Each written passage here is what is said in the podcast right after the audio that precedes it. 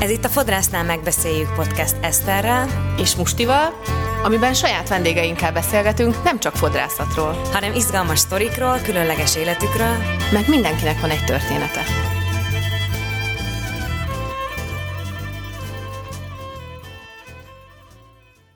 Sziasztok! Sziasztok! Sziasztok!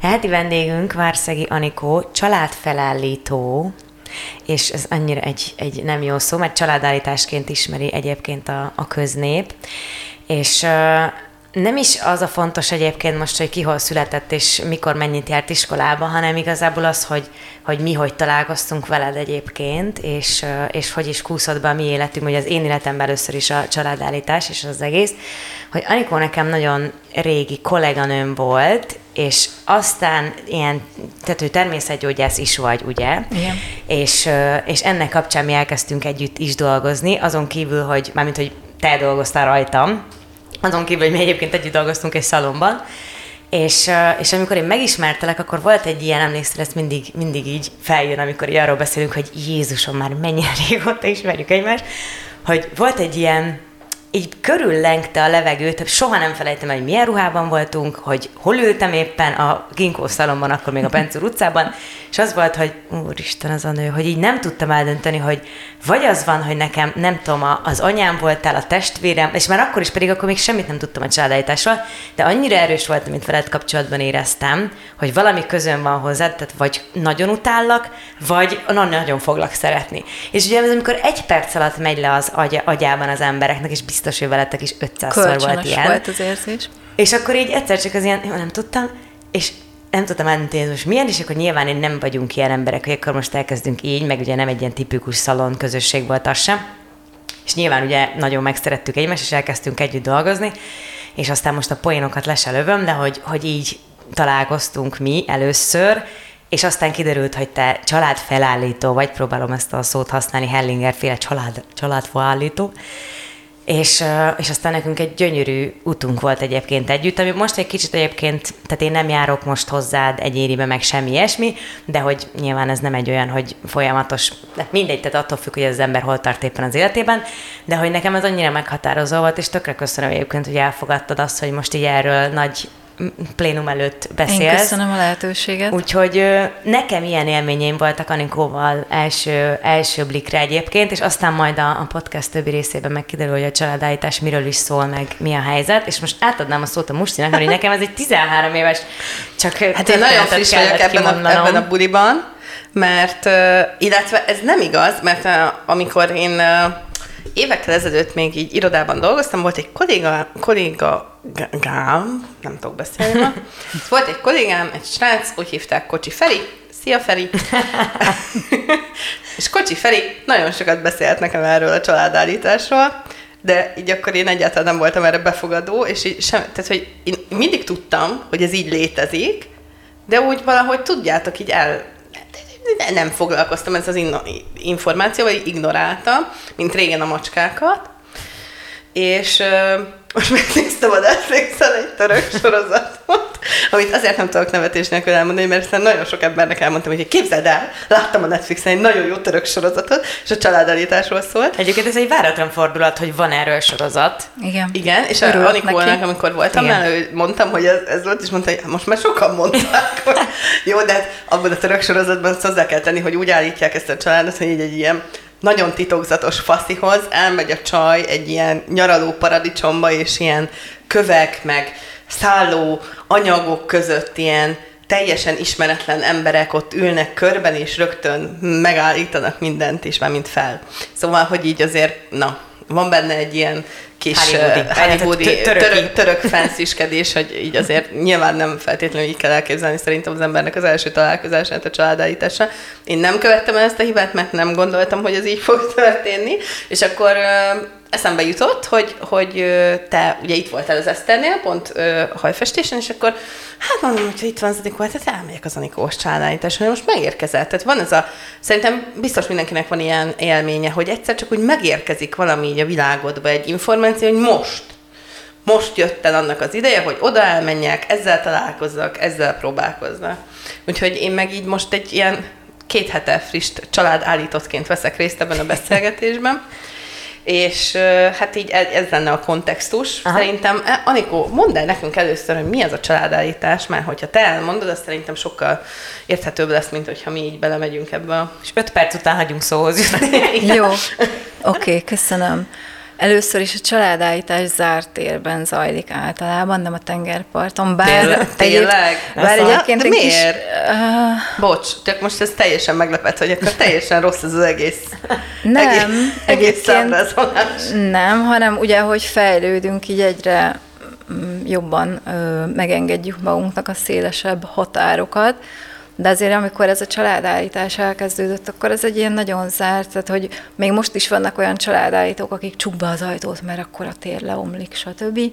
Én meg kísérletező kedvemmel kivittem az erdőbe a családállítást, működött, sőt a szomszédba tankcsapda, meg huligán számok pont aláfestették az állításokat beleillő szöveggel, báránycsorda ment el mellettünk, szóval minden beleillett, tök jó volt.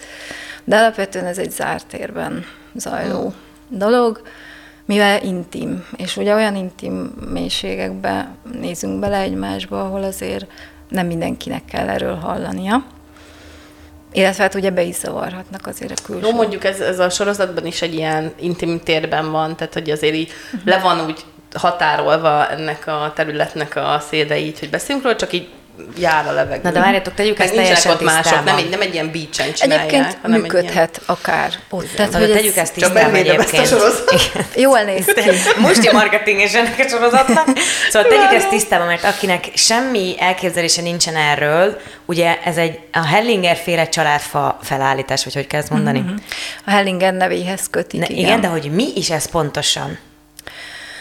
Hú, hát uh, igazából a század elejére visz vissza ennek az egésznek a gyökere, mert ugye Hellinger ő 1925-ben született, és körülbelül olyan 40 éves kora körül kezdett uh, pszichoanalízissal foglalkozni, tehát ugye ő neki voltak már elődei ebben. Az egyik egyébként egy magyar származású Szondi Lipót nevezetű úriember volt, aki már a 30-as években tanulmányokat írt a családrendszerben öröklődő, sőt van is egy ilyen intézmény az ő nevéhez kapcsolódóan, hogy aminek az a, a, a küldetése, hogy ezeket az öröklődő mintákat hogy lehet a társadalomban gyógyítani. Hmm. Hmm. Tehát, hogy ez a mai napig létezik, és ezt az ő, ő munkásságának köszönhetjük. De aztán ő elkerült a 30-as években Magyarországról sajnos ugye a, a zsidó származása miatt a Bergen-Belseni táborba, és onnan kimentették a meccénásai, nagyon sok pénzt fizettek érte, és a családjáért, hogy tudja folytatni ezt a munkát, úgyhogy Svájcban van egy ilyen intézet, és mivel Hellinger német származású, biztos vagyok benne, hogy az ő munkásságára építette a családállítást. Úgyhogy ez egy ilyen nagyon-nagyon, és egyébként tudományosan megalapozott uh-huh. dolog, mert ő mhm. egyébként uh-huh. ideg orvos is volt, és, és pszichiáter, tehát ez, ez tényleg egy komoly dolog, csak valamiért a, a Magyarországon ez így nem. Például Németországban ennek nagyon komoly kultúrája um, van. Most itt ugrunk egy kicsit a kérdések között, de ez így erre tökről rácsatlakozik, hogy én akartam is erről kérdezni, hogy egyébként én úgy veszem észre, hogy ez az, én, én, én is így éreztem, amikor erről beszéltek nekem régebben, hogy ez egy ilyen nagyon spiri dolog, viszont ugye az elmúlt években megjelentek már magyarul is könyvek azzal kapcsolatban, hogy vannak ezek a transgenerációs traumák, amik kihatnak a, az utódoknak is az életére. Ott van például az orvostó Noéminek a könyve, ami most nagyon sikeres uh-huh. volt, és ugye az örökölt sors, az erről szól abszolút, hogy hogy kell ezeket megtörni, és minthogyha ha átkerült volna ez a már pedig az őseid is hatnak rád uh-huh. típusú té dolog, vagy mondjuk, hogy mondjam, tézis a tény kategóriába most már így Magyarországon is, de akkor ezek szerint ez, ez külföldön már régóta így van. Hogy Németországban, illetve német nyelvterületen ez egy nagyon népszerű dolog a családállítás, és komolyan is veszik. Uh-huh. Amikor én, én tíz évvel ezelőtt körülbelül akkor találkoztam általad ugye a családállítással, és uh, tehát én nem vagyok egy ilyen nagyon ezotérikus, és spirituális embernek tartom magam alapvetően, de hogy a, abban sem a, a nagyon elszállt oldal, oldalinak. Engem mindig is vonzott, mert hogy én alapvetően úgy gondoltam erre az egészre, hogyha nagymamádat megerőszakolták, elrabolták, tudod, hogy hol halt meg, vagy teljesen mindegy, kinek milyen ö, szörnyűség volt a családjában, ő, ahogy felnevelte anyukádat, ráhatott az, ami mm. történt vele, mm. és az rád is hat, ahogy anyukádat nevelte a nagymamád, és az is fog, hogy én hogy nevelem a gyerekemet, de hogy egyébként ezeket a traumákat én azt gondolom, hogy ezekkel a lehetőségekkel és és eszközökkel meg lehet állítani, hogy én majd ne adjam tovább a gyerekemnek azt, hogy a nagymamámat 90 erőszakolták meg az oroszok. Igen. Tehát, hogy, hogy alapvetően, hogyha csak ebbe gondolok bele, mert amikor szkeptikusok megkérdezték tőlem, tüzé, családait, és milyen izé, ott tüzé kiállnak, azt eljátszák, hogy mit gondol a izé, nem tudom, a bármi, és én erre azt mondtam, hogy de szerinted rád nem hat az, hogy nem tudom, a papádat mm. elvitte az ávó? Szóval, hogy és akkor ezzel én így megállítottam ezt a, a hülyeséget. Szóval én a, amúgy most elkezdtem olvasni, még mielőtt nálad voltam ezt a nem veled kezdődött, azt hiszem angolul a címe, de magyarul nem, nem tudom mi a címe, de ez a címe ennek a könyvnek, és hogy abban még a legelején tartok, de rögtön az elején így tisztezek, hogy egyébként ugye ezt mindenki tudja, hogy már az összes petéddel együtt születsz, hogyha nő vagy, uh-huh. és és már az anyukádban is benne volt az összes petéje, amiből te lettél, az mikor ő benne volt az anyukájában, ami egy ilyen, ú, ilyen, ilyen nagyon nehéz gondolni, végtelen, a végtelen, végtelen bemutató dolog, szóval alapvetően ez is ott van, meg hát szerintem azért az is hozzátartozik ehhez, és szerintem a német szálhoz is, hogy miért a németeknél van erről leginkább szó, vagy, vagy nem leginkább, nem tudjuk, hogy máshol hogy van, de hogy ott miért fogadják el így, hogy, hogy ugye a, pont a koncentrációs táborokban lévő zsidó holokauszt dolgok miatt derült ki, ez ugye nagyon mhm, sok mhm. esetben, Igen. hogy a, nem, azok, akik ugye nem járták meg ezeket a koncentrációs táborokat, csak leszármazottak, és egyáltalán nem ott születtek, hanem csak a sokkal később túlé, tehát hogy a túlélőknek a gyerekei is ugyanazokat a tüneteket mutatják, igen. mint a, akik igen, igen. ugyanúgy megjárták a koncentrációs táborokat, csak még az ő gyerekeik is, hogyha igen. ugye nem nagyon beszélnek ezekről a dolgokról. Uh-huh, hát térjünk vissza egy kicsit az elejére, hogy te mikor és hogyan találkoztál először a családállítással, és mióta foglalkozol egyébként ezzel?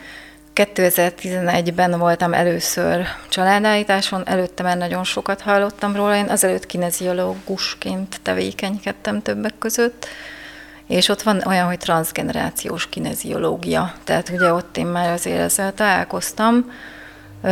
Egyébként gyerekkorom óta megfigyeltem, egy nagyon nagy családban nőttem, föl voltunk vagy 31 kupacon, mindenféle generációs, akkor úgy, úgy már ott elkezdtem figyelgetni, hogy, hogy itt van valami ok-okozati összefüggés.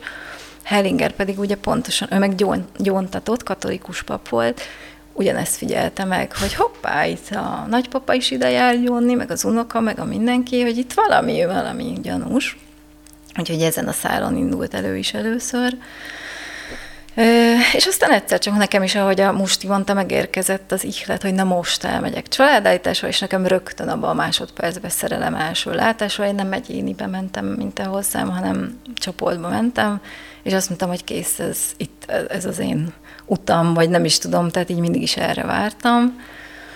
Úgyhogy azóta szerelem van, és szinte rögtön meg is tanultam, és csinálom. És van itthon képzés, vagy hogy kell ezt elképzelni? Igen, van itthon képzés, de sajnos nincs egyetemi képzés. Én már egyébként nagyon várom, és szerintem nagyon időszerű lenne.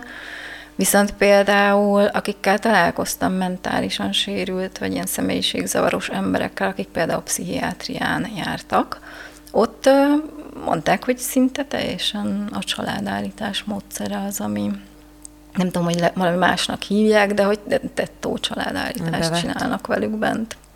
És ott csoportos egyébként, vagy egyéni vagy Csoport, ez? Ö, csoportos velük, ah. igen, de egyébként a családállítás maga az lehet egyéni is, csoportos is. Itt egyébként nem tudom, hogy érteni fogjátok-e meg a hallgatók is, hogy hogy csatolok én erre rá, de ugye, hogy kórházban is alkalmazott, de közben nem, nem egyetemen oktatott dolog ez, hogy, hogy ez hogy függ össze, mert én egyébként tényleg ebben tök laikus vagyok, csak beszélgessünk erről egy kicsit, hogy ez hogy függ össze a koruzsló törvényel, illetve hát, hogy, hogy meghozták ezt a koruzsló törvényt, ami nyilván én, mint kívülállóként, aki nem dolgozom ebben, nem feltétlenül tartom rossznak, mert hogy rengeteg oda nem illő ember van, Igen. és mi erről rengeteget beszélgettünk Igen. régen, hogy ha szarcsaládállítóhoz mész, akkor az sokkal, vagy bárki ez kineziológushoz, természetgyógyászhoz teljesen mindegy, akkor néha sokkal többet tud ártani, mint használni, és az nem baj, hogy ezt Igen. egy picit megszorították, illetve hogy keretek közé szabják. Aztán én ennek nem tudom a törvénynek a hátterét, vagy hogy, hogy mennyire hát szorítja meg ez a kezeteket. Az összes magyar törvény teljesen átgondolatlan, és következetlen, és alkalmazhatatlan, valamint az apparátus sincsen meg hozzá, hogy alkalmazzák. Tehát így tudnám összefoglalni ezt a törvényt. Engem ez csak annyiban érint, hogy nagyon sok barátom van, akik access foglalkoznak, meg, meg mindenféle ilyen dolgokkal, és hát semmit nem segített egyébként a helyzeten, jelen formájában, semmiféle tényleg ellenőrzése nincsen, annyi, annyi ami szokásos, hú, de felbasztam magam most egy pillanatra. az mindjárt szokásos szót az, szokás, igen, bocsánat, szok, a szokásos módszeren, ez a félelemkeltéssel élve hozták meg ezt a törvényt, és egyáltalán semmiféle eredménye szerintem nincsen. Én személy ez a teljes magánvéleményem, és nem tök, tükrözi a podcast véleményét erről a törvényről, de csak összefoglaltam, hogy mit gondolok erről. Hatalmas ö, közfelháborodást váltott ki, azt hiszem itt 2020 valahogy. Nagyjából igen. Ugye pont föl is voltak borzolva a kedélyek minden más által. Ö, én ezt úgy értelmeztem, én is gyorsan fogtam, és utána olvastam, uh-huh. hogy mégis mi ez, mert általában, hogyha behoznak valami újat, akkor mindenki kiborul, fölháborodik, aztán megszokjuk, és együtt élünk vele, sokszor semmilyen változás nem történik valóban. Igazából ennek a törvénynek az, az lett volna a, a lényege, hogy én, hogyha nem vagyok pszichológus vagy pszichiáter, ne írhassam ki a szobám ajtajára, hogy az vagyok.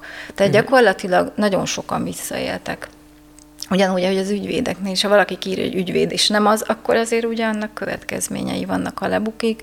Tehát így nagyjából ennyi lett volna a lényeg, hogy ne add ki magad másnak, mint ami vagy. Csak ugye ez olyan rosszul lett lekommunikálva és megfogalmazva, hogy mindenki bepánikolt, hogy akkor holnaptól már nem csinálhatom a munkámat.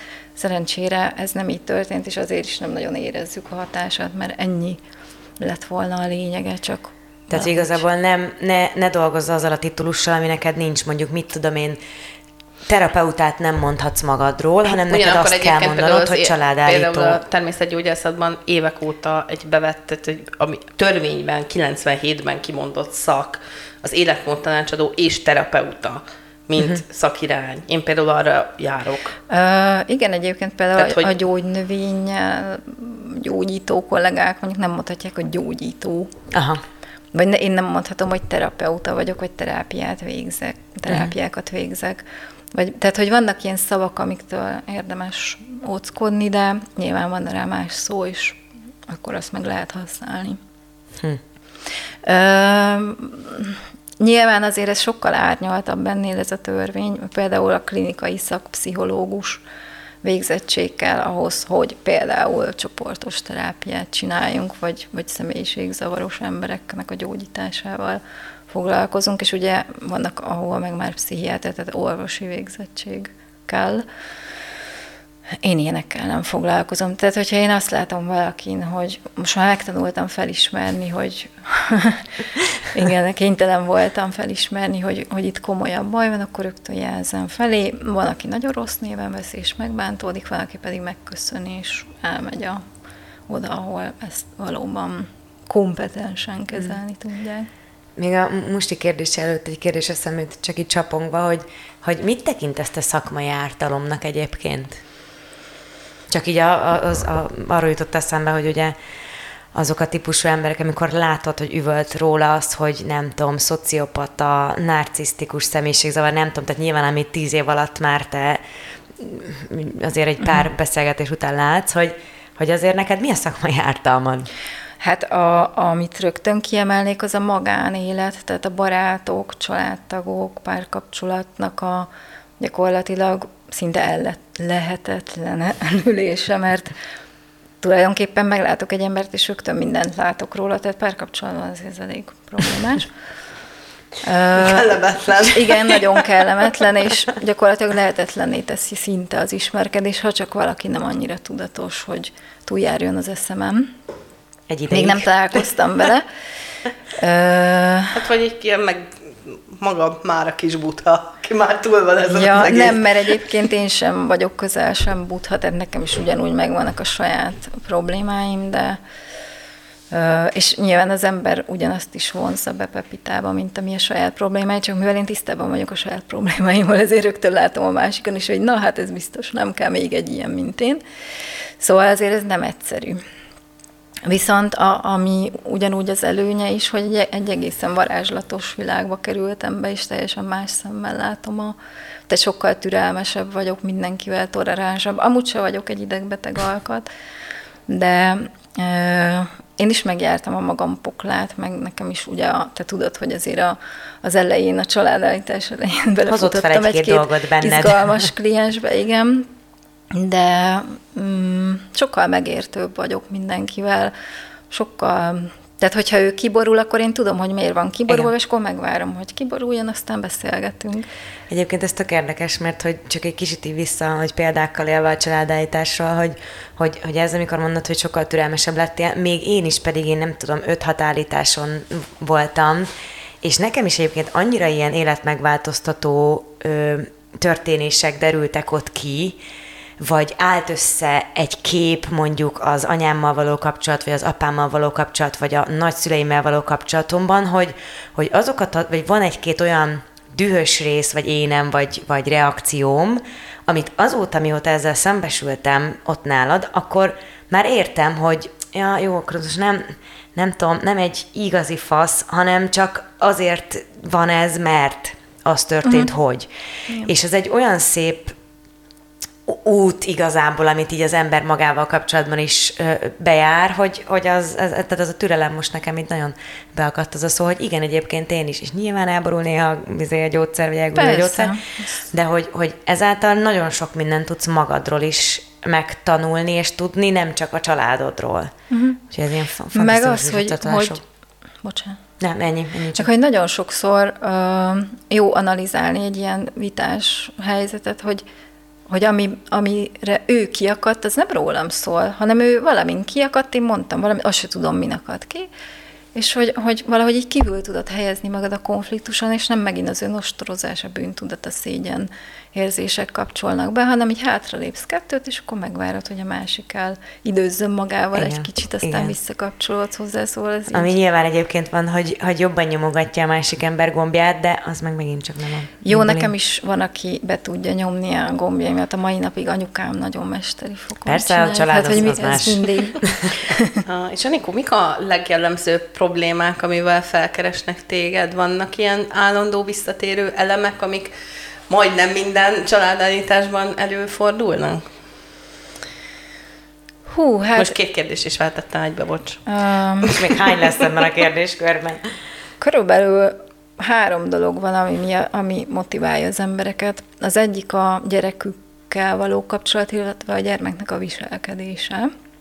Amikor elkezd kezelhetetlen lenni a gyerek, akkor, akkor kétségbeesésükbe el szoktak jönni családállításra, illetve ugye amikor valakinek nem jön össze a gyermekáldás, az is egy ilyen klasszikus dolog. A másik az egészségügyi problémák, és a harmadik, hát ami szerintem minden segítőnek feladat, az a párkapcsolat, amivel a legtöbben megkeresnek. Hogy Még miért. egyet hozzátenni, mert tudja, az is van, a pénz.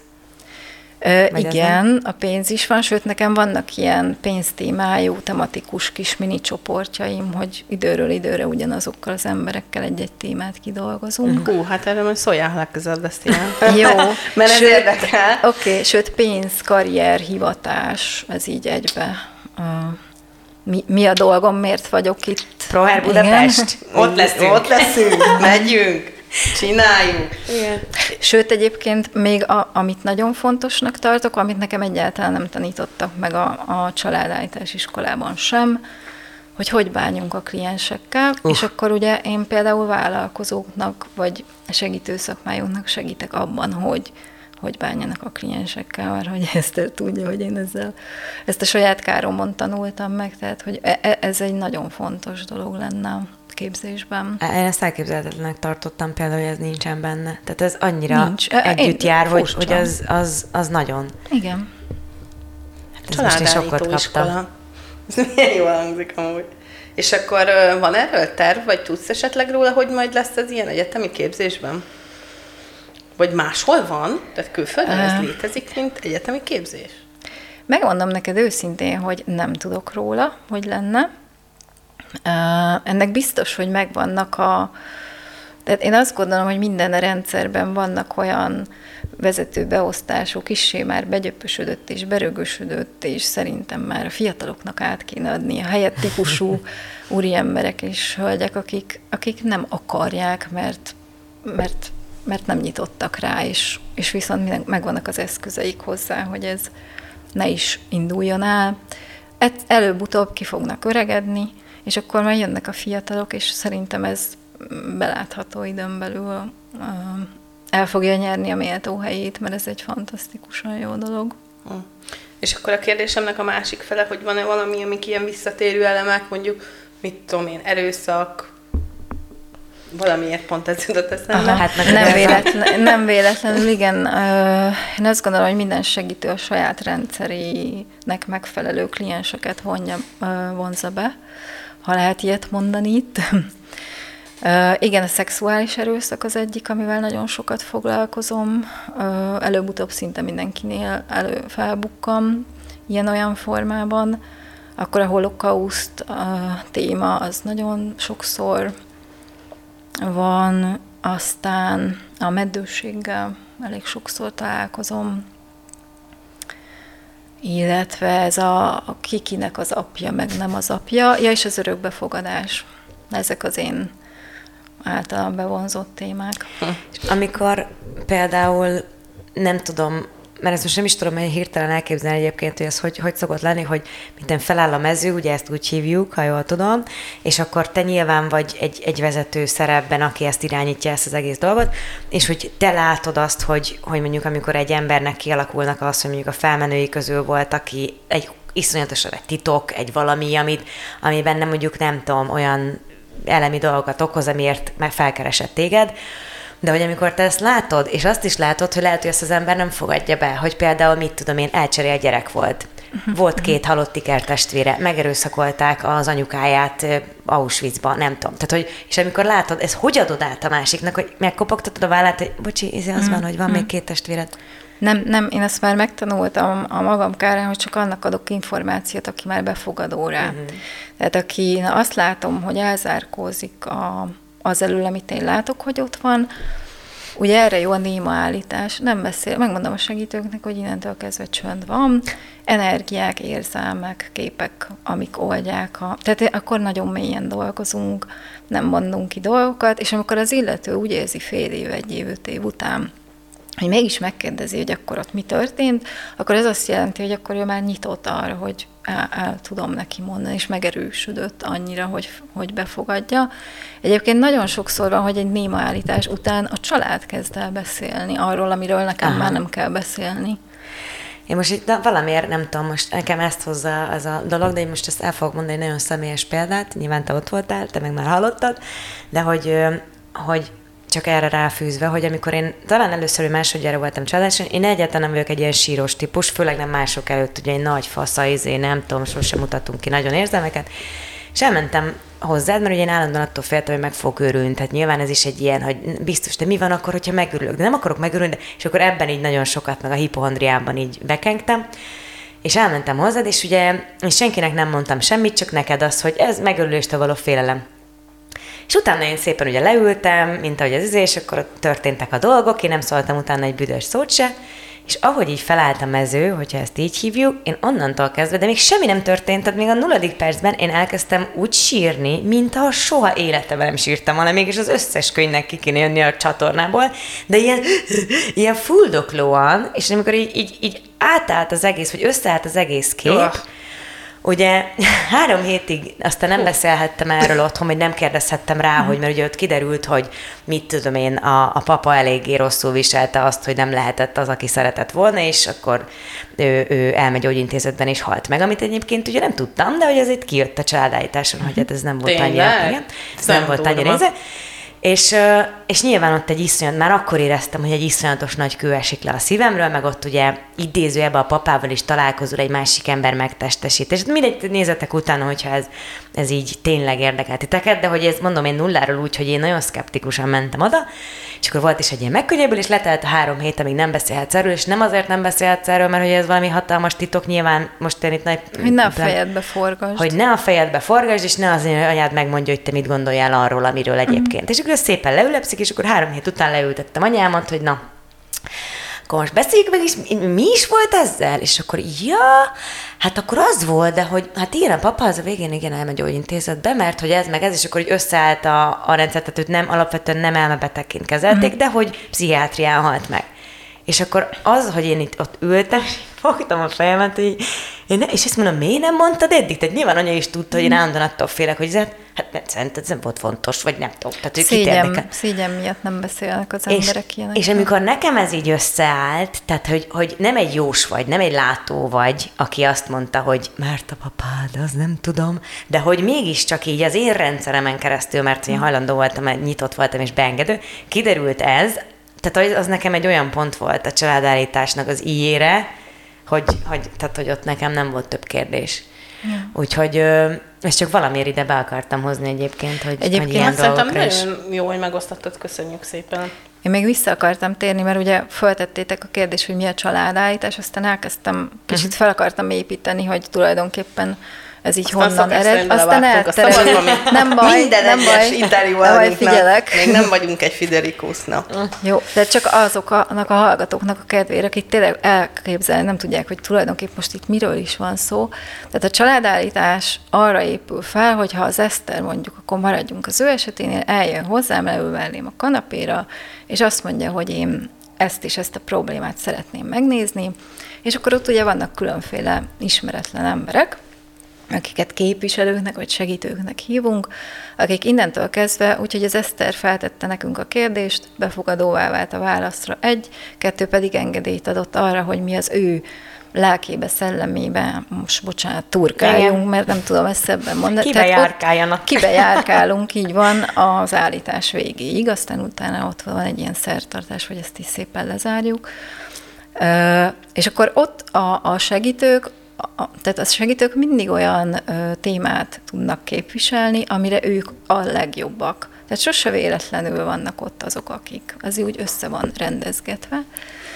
És ö, nagyon érdekes, hogy, hogy hogyha Eszter többször hozná ugyanazt a témát, más segítők lennének, akkor ugyanaz a téma más-más aspektusokból kaphatna egy más megközelítés. Mondjuk itt ugye ez kioldódott, de vannak olyan dolgok, amik nem oldódnak ki egyből, és akkor sok-sok-sok-sok fejezeten keresztül ugyanaz a téma tulajdonképpen tanít téged egy csomó tök jó dologra és addig nem múlik el, amíg ki nem szolgálja saját magát egy tünet. Jó, tehát a családállításnak az a lényege, hogy, hogy igen, a családrendszeredben is, de hogy a te lelkedben vagyunk. Tehát családrendszeredben élő, illetve te őseid, akiktől örökölsz egy csomó érzést, tapasztalatot, reakciót, hitrendszert. Ugye ezen a két kis pici sejten keresztül, amit apu meg anyu ad neked, abban rengeteg embernek az információja, tapasztalata, mindene benne van. És az, hogy te abból mit használsz fel, vagy a te életedben mi az, ami be generálódik, az, az már ugye a te saját tanulni, tapasztalni valód, mm. és igazából én ö, ezt helyezem fókuszba, és by the way a családtagokon keresztül ki tudjuk oldani, de, de ez mindig a tiéd is. Tehát én azért ebbe a, mert ugye mondtad, hogy ez ospiri dolog, azért ebben van spiritualitás is, legalábbis Persze. részemről az, hogy, hogy ugye a lelkünk az utazik, tanul, fejlődik, hát én tapasztal. Abszolút, én, én is egy uh-huh. spirituális ember vagyok, csak ez az ezóspiri bullshit részeket nem... Igen, ez a öko, azt én sem szeretem. Mondani. Igen. Mit? Ezobi öko.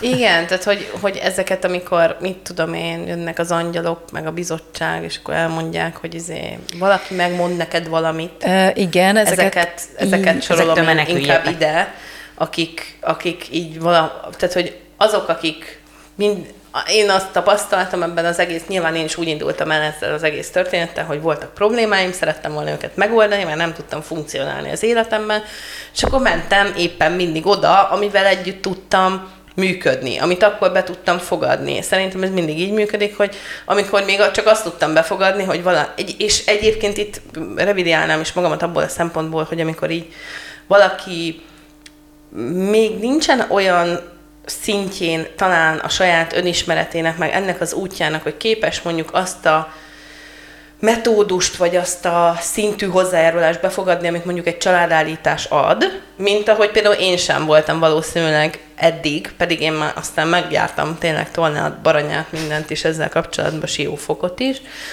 uh, jut eszembe, de hogy uh, tehát én akkor azt tudtam befogadni. Uh-huh. Azt, a, azt, azt a szintű mondjuk vezetőt vagy segítőt, mm. aki, aki amúgy ilyen megmondós volt. Aztán itt van az a kérdés, hogy mikor válik el az, amikor nagyon rátámaszkodsz valakire, aki valamilyen módszert csinál, és úgy tekintesz rá, mint egy ilyen gurura, aki megmondja neked a tutit, és minden héten elmész hozzá szellemekkel beszélgetni, meg a kispaszom. Az uh, nem egy jó út szerintem, de igen. hogyha ha elviszed belőle magaddal haza, amit kéne, és így saját magadba felteszel kérdéseket, meg haladsz előre szerintem, akkor nem, nem feltétlenül mondom azt, hogy mindenki, aki nem az én módszereimet követi, az rossz. De hát egy, ez egy ilyen nagyon, ilyen kicsit ilyen süppedős. Igen. Igen. De, de igen. Nagyon igen, kevés igen. választja el azt egyiket a másiktól, hogy ki az, aki tényleg kuruzsló és egy kókler, és csak elveszi a pénzedet. Ez meg... az igazság, igen, hogy én is régen belementem a, az ilyen igényű klienseknek a játszmáiba, hogy egész nap írogatott, meg kérdezett, meg hangüzenet, meg stb. Uh, nagyon nehéz elválasztani, meg kell tanulni a, a, a segítőnek meghúzni a határokat, és aki már ennyire függő, ott, ott azért sejteni lehet, hogy azért ott komolyabb problémák vannak. Hát mi ezt úgy tanultuk, hogy a jó anya és a rossz anya szerepébe tesz a kliens és ugye elkezd iránk projektálni a szüleivel való megoldatlan dolgait, mint ahogy a párkapcsolatban is ugyanezt Őszintén szóval én, én ugye ez az Access consciousness foglalkozom, meg volt, vannak nekem is klienseim ezzel kapcsolatban, akik ilyen bárskezelésre jönnek, én nem facilitálok még, mert nem végeztem el ez a tanfolyamokat, amik képessé tennének Csak ez kevésbé beszélgetős, nem? Az a ilyen nem beszélgetős uh-huh. egyáltalán, tehát hogy nem feltétlenül, de amúgy, hogyha facilitátor vagy, akkor beszélgetsz. Tehát, hogy uh-huh. akkor kérdéseken kell, hát nem beszélgetsz, kérdéseket teszel fel, amiket nyilván ugyanúgy a lelkéből, vagy nevezzük bárminek, vagy energiájából, vagy energetikájából valahogy lekommunikálja neked valami. Tehát most mindegy, ezt nagyon elnagyoltam mondtam.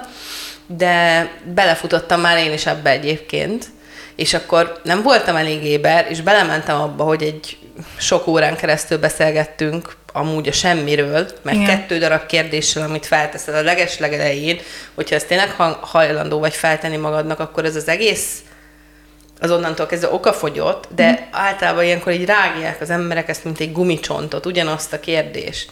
És hiába mondod el, hogy de nem tetted fel a kérdést, nem értik, hogy mire beszél, és akkor ez, ez én is, tehát hogy ez, ez velem is megtörtént, hogy így folyamatosan írogatott valaki, uh-huh. ezért nekem van egy életem, nyilván nem ez az, nem az az életcélom, hogy én a nap összes percében kérdéseket tegyek fel más embereknek ezzel kapcsolatban, pláne, hogy nem is fizetnek érte, tehát nyilvánvalóan ez a munkája annak, aki ezzel foglalkozik. És ez, hát ez szerintem ez például egy nagy ilyen szakmai ártalom, hogyha nem tudja ugye a segítő meghúzni ezt a határt, akkor ebben uh-huh. nagyon csúnyán bele lehet. Uh, nagyon belehúzzák, igen, nagyon viszont, kisipolyozzák, úgyhogy ezt muszáj megtanulni. Viszont azért lesz valaki segítő, mert eleve a szülei úgy nevelték, hogy hallgass meg minket, mert anya megosztja veled a párkapcsolati problémáit, és a nagymamának fáj a nagy lábúja, és te most akkor kötőzz be, stb. Tehát általában, aki segítő szakmát választ, az predestinálva is van ott otthon arra, hogy az legyen. Ergo problémái lesznek a határok meghúzásával, és akkor jönnek az ilyen kliensek, hmm. és akkor mit, mit tehetünk? Hát én elkezdtem magammal ezt rendbe rakni. Hmm. Én elkezdtem inkább nem dolgozni. Én Igen, az is egy. Egyébként én is elmentem nyolc hónapra ételfutárnak, amikor nagyon megteltem ezzel, és akkor az autóba egyedül egész nap ezen gondolkoztam, hogy most akkor biztos, hogy ezt akarom csinálni én egész életemben, hogy kaját szállítok, és akkor visszamentem, és kioldottam inkább magamba ezt a határok meghúzását. Azt gondolom, hogy egész jól megy már, fogjuk rá. Még azért próbálkoznak, de de ezt kezelem.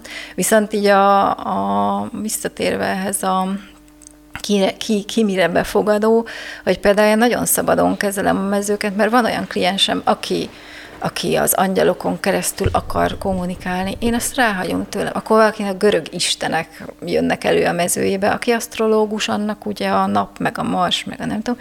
Én úgy vagyok rá, hogy nekem mindegy, csak menjen be az info. És mindenkitől azt kérem, hogy ne agyaljon. Tehát ezt úgy kell elképzelni, hogy egy lifttel felhozzuk a tudatalattiból a problémát, a felszínen átírjuk, és visszarakjuk oda, ahonnan jött, ugyanis a tudatalattiba fog változás hozni. Az, amit a fejünkbe forgatunk, az nagyon minimális változásokat hoz. Van olyan eset, amit egyébként nagy eredményként tartasz számon? Igen. Én. Egy szívát ültetett fiúnak az esete az, ami nekem nagyon emlékezetes maradt, és akkor tehát, hogy én, nem tudtam, hogy ez tában is működik a családállítás. Ugye én azt hittem, hogy csak azoknak működik, akik jelen vannak, de SOS helyzetekben ez működik távban is. És megkeresett egy kliensem, hogy egy barátjának szívát ültetése volt, de nem fogadja be a, a teste a szívet, és hát gyakorlatilag meg fog halni, és hogy próbáljunk meg akkor hát, ha. És aztán ö, volt egy ilyen kis kemény magom, gyorsan összetelefonáltam őket, hogy most rögtön azonnal állítunk, és ez nagyon érdekes volt, hogy, uh, hogy ezt tanultam is annó, hogy a szervátültetésnél uh, engedélyt kell kérni attól, akinek a szervét belédült, illetve a két lélek között kell csinálni egy ilyen uh, kapcsolódást. És abban a pillanatban, hogy megvolt a kapcsolódás, már hívott a fiú anyukája, hogy hogy magához tért, és mondta, hogy anya, nem tudom, hol voltak, de ilyen emberek voltak körülöttem, és ott magyaráztak valami, és ez nekem ilyen úgy, az volt az első ilyen, hogy basszus, ez tényleg működik, mert nyilván én amúgy az Élet és Tudomány magazinon nőttem föl gyerekkoromban nagypapám mellett, úgyhogy ezért próbálok realista is lenni. Úgyhogy ez nekem ilyen nagyon fantasztikus tapasztalás volt. És mit tehetünk azért egyébként, hogy ne, ne adjuk át a, a traumáinkat, akár a körülöttünk lévőknek, akár a, a következő generációnak. Ez, ez egy nagy, nagy kérdéskör, hogy meg tudjuk állítani, vagy hogy mhm. képesek vagyunk-e rá, vagy hogy nem tudom, nekem egyébként eszembe is jutott az a gondolat már többször, hogy ugye nekem nincsen gyermekem még, de hogy, hogy, hogy akarok-e, tehát hogy, hogy szeretném ezt továbbadni valakinek, aki belőlem jön ki, azokat a traumákat, amiket én éltem át, és a családtagjaim. Uh-huh.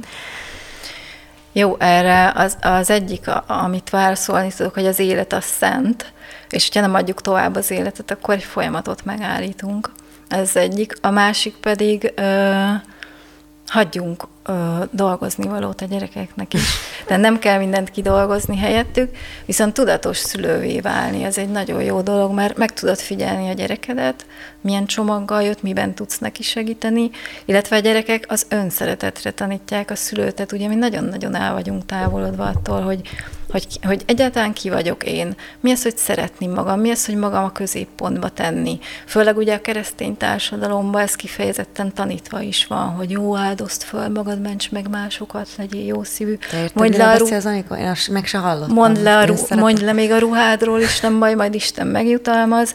Hát azért ez nem egészen van így. Nekem az a tapasztalatom, hogy amit én megadok magamnak, azt fogom kapni az élettől is, meg másoktól. Tehát ha én folyton lemondok magamról, akkor észre is fogják venni, hogy létezem. Vagy ha odébb rugom magam, akkor odébb fognak rugni. Tehát a gyerek erre tanítja a szülőt, hogy vissza az önszeretethez, az egyik. A másik, ha nem szeretem magam, akkor hogy szeretetek másokat? Ha nem szeretem magam, akkor mi lesz? Kimerült leszek, fáradt leszek, ideges leszek, marcos leszek, mártír leszek, ugye nagy magyar anya igen. leszek. Más és, miért, és miért nem fog, szeretsz te engem, igen, ugye? és akkor innentől kezdve a gyerek nem fogja azt érezni, hogy én szeretem, csak anya mindig ideges, nincs jelen, ugye, és uh, arra tanít a gyerek, hogy állj már le, figyelj már oda magadra, csinálj már olyan dolgokat, ami, ami feltölt, amit szeretsz, ami jó neked, és utána leszel, akkor tud sokat adni a környezetednek, ha te jól vagy. És ugye a gyerekek erre tanítják elsősorban a szüleiket, úgyhogy én azt mondom, hogy ha lehet, akkor nem mondjunk le a gyermekáldásról, mert az egy jó dolog. Nekem most egy kamasz lányom van, úgyhogy keményen tanít sok mindenre, főleg a határok meghúzására. úgyhogy, de nem cserélném el semmiért ezt az élményt. Meg se tudok szólalni most itt. Teljesen, teljesen Ja, azt szok, nekem az szokott történni egyébként velem, hogyha valami olyan információ van, ami ilyen ami megérkezett? Ami, ami, hát inkább az, amikor így még, még, még, nincsen, még nem akarom befogadni, meg ezek, hogy én azonnal szóval elalszom.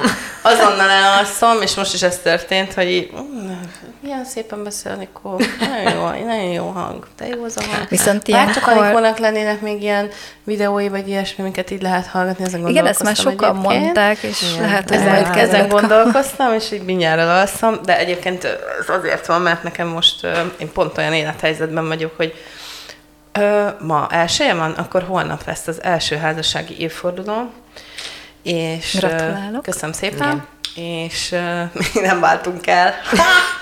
Na, ne is váljatok, inkább gyertek hozzám. Igen, ez, a, ez az első év azért kapcsolatokban elég cudar tud lenni, mert hogy én olvastam, ezt nem is tudom, hogy hol, de ebben a családos szemléletben valahol olvasmányaim során, hogy ha összeköltöznek az emberek, akkor olyan, mintha így minden oldalról még így négyen velük költöznének, tehát hogy így együtt, együtt lakunk én, meg Csabi, az én szüleim, meg a Csabi szülei, és akkor ez így szokott, szokott találkozni mondjuk Csabi Rózsika nénivel, aki az anyukám volt, szokta is mondani, hogy ne legyél Rózsika néni, és így egy az egybe hozom ezeket a dolgokat, meg hát ja, szóval, hogy Hú, hát, hát a bőrödből nem tudsz kibújni, nem. és ezt pedig a szüleittől és a nagyszüleittől Igen, kaptad, tehát és, ezt el és kell fogadni a párodnak, hogy ott van a Rózsika néni is Hát benned. igen, igen. Nekem is azt, hogy az ő, ő, ő tempója milyen.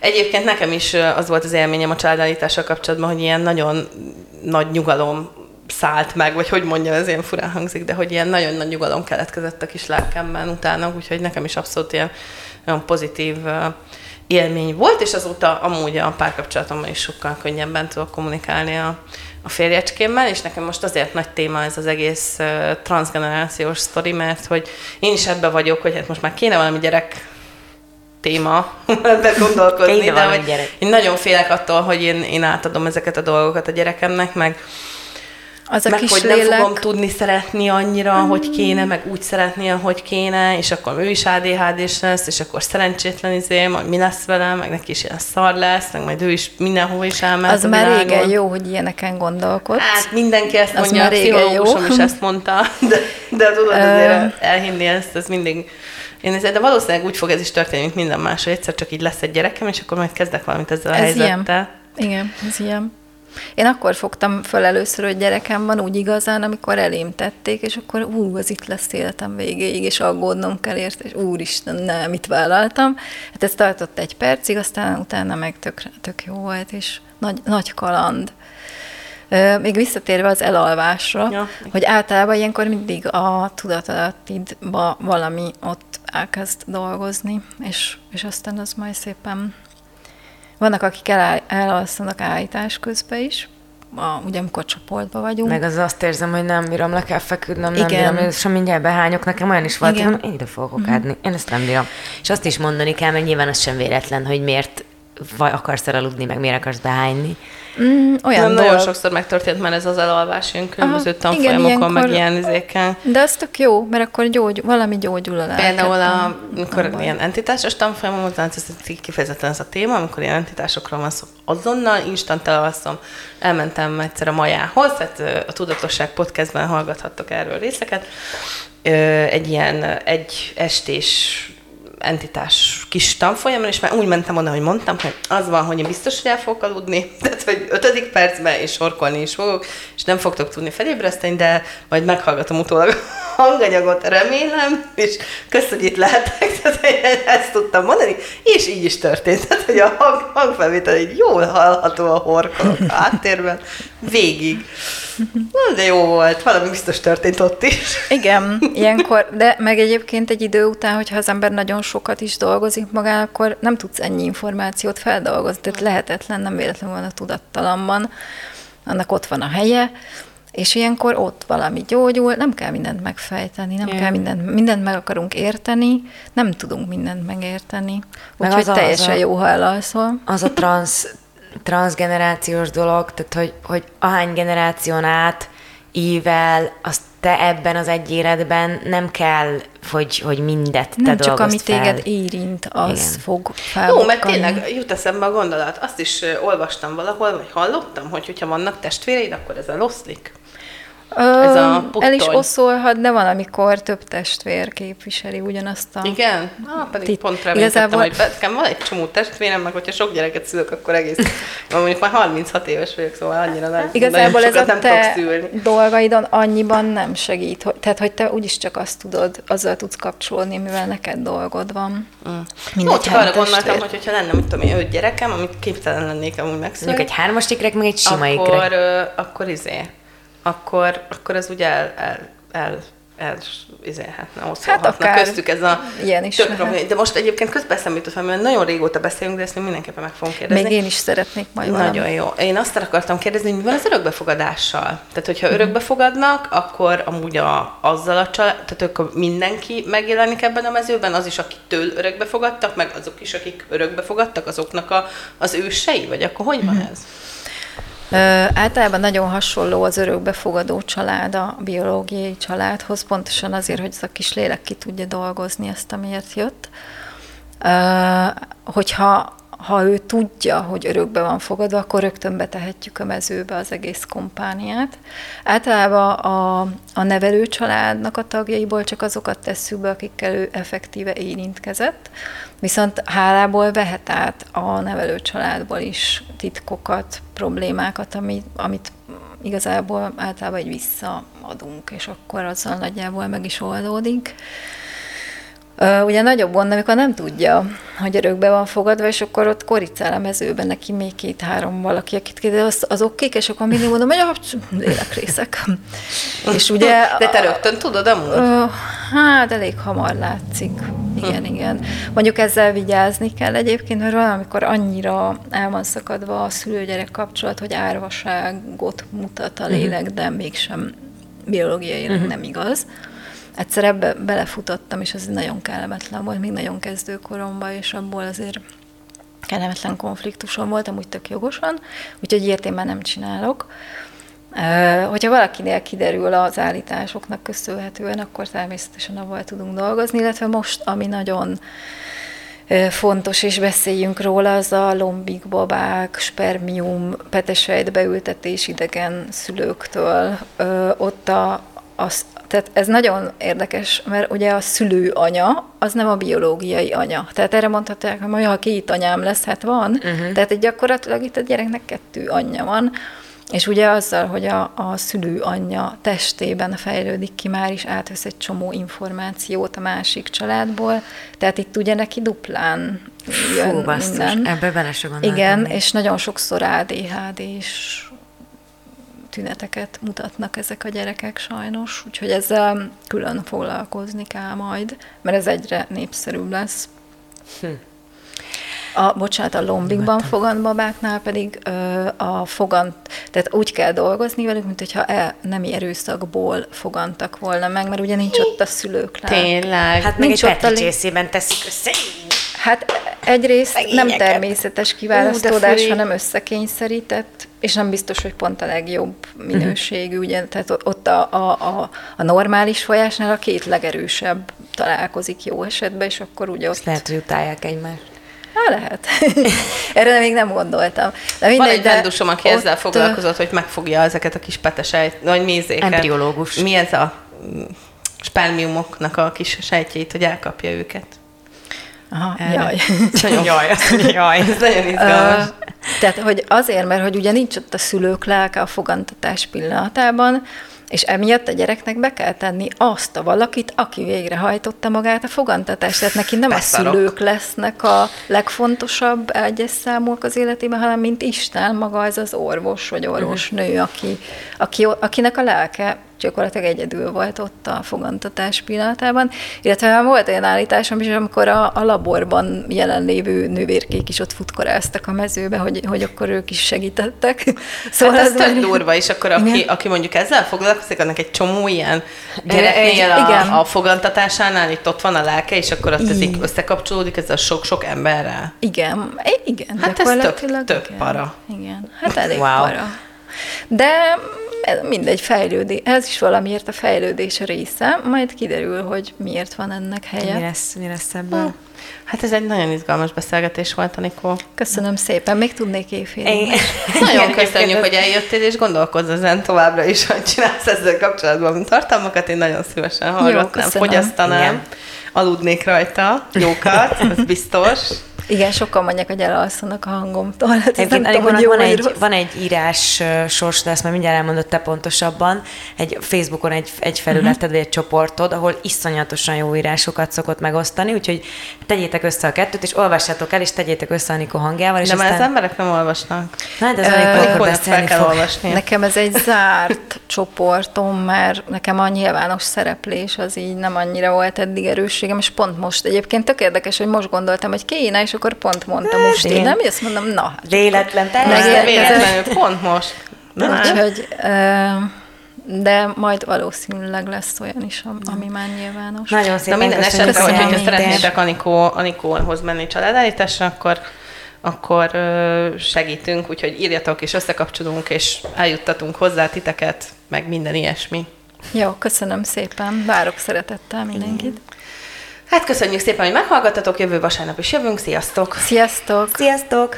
Valamit elfelejtettünk. Ha tetszett a rész, kérlek értékelj minket öt csillaggal bármelyik felületen. Fent vagyunk Youtube-on, Spotify-on, Apple Podcast-en, Google Podcast-en. Ne felejtsd el megosztani ismerőseiddel, akiknek szintén érdekes lehet, vagy csak mesélj nekik róla, mi ezért is nagyon hálásak vagyunk neked, köszi, hogy itt vagy. További érdekes infókért kövesd a ProHair Budapest oldalát Instagramon és Facebookon.